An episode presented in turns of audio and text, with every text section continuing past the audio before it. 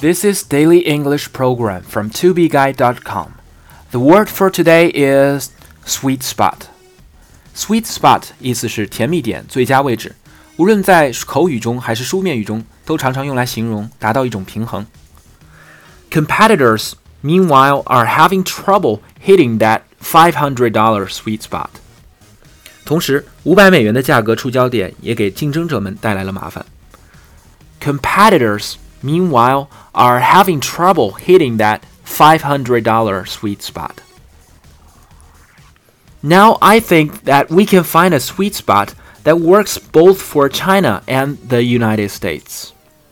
我认为我们能够找到中国和美国都能接受的共同利益。Now I think that we can find a sweet spot that works both for China and the United States. For more learning materials, please visit our website 2bguide.com。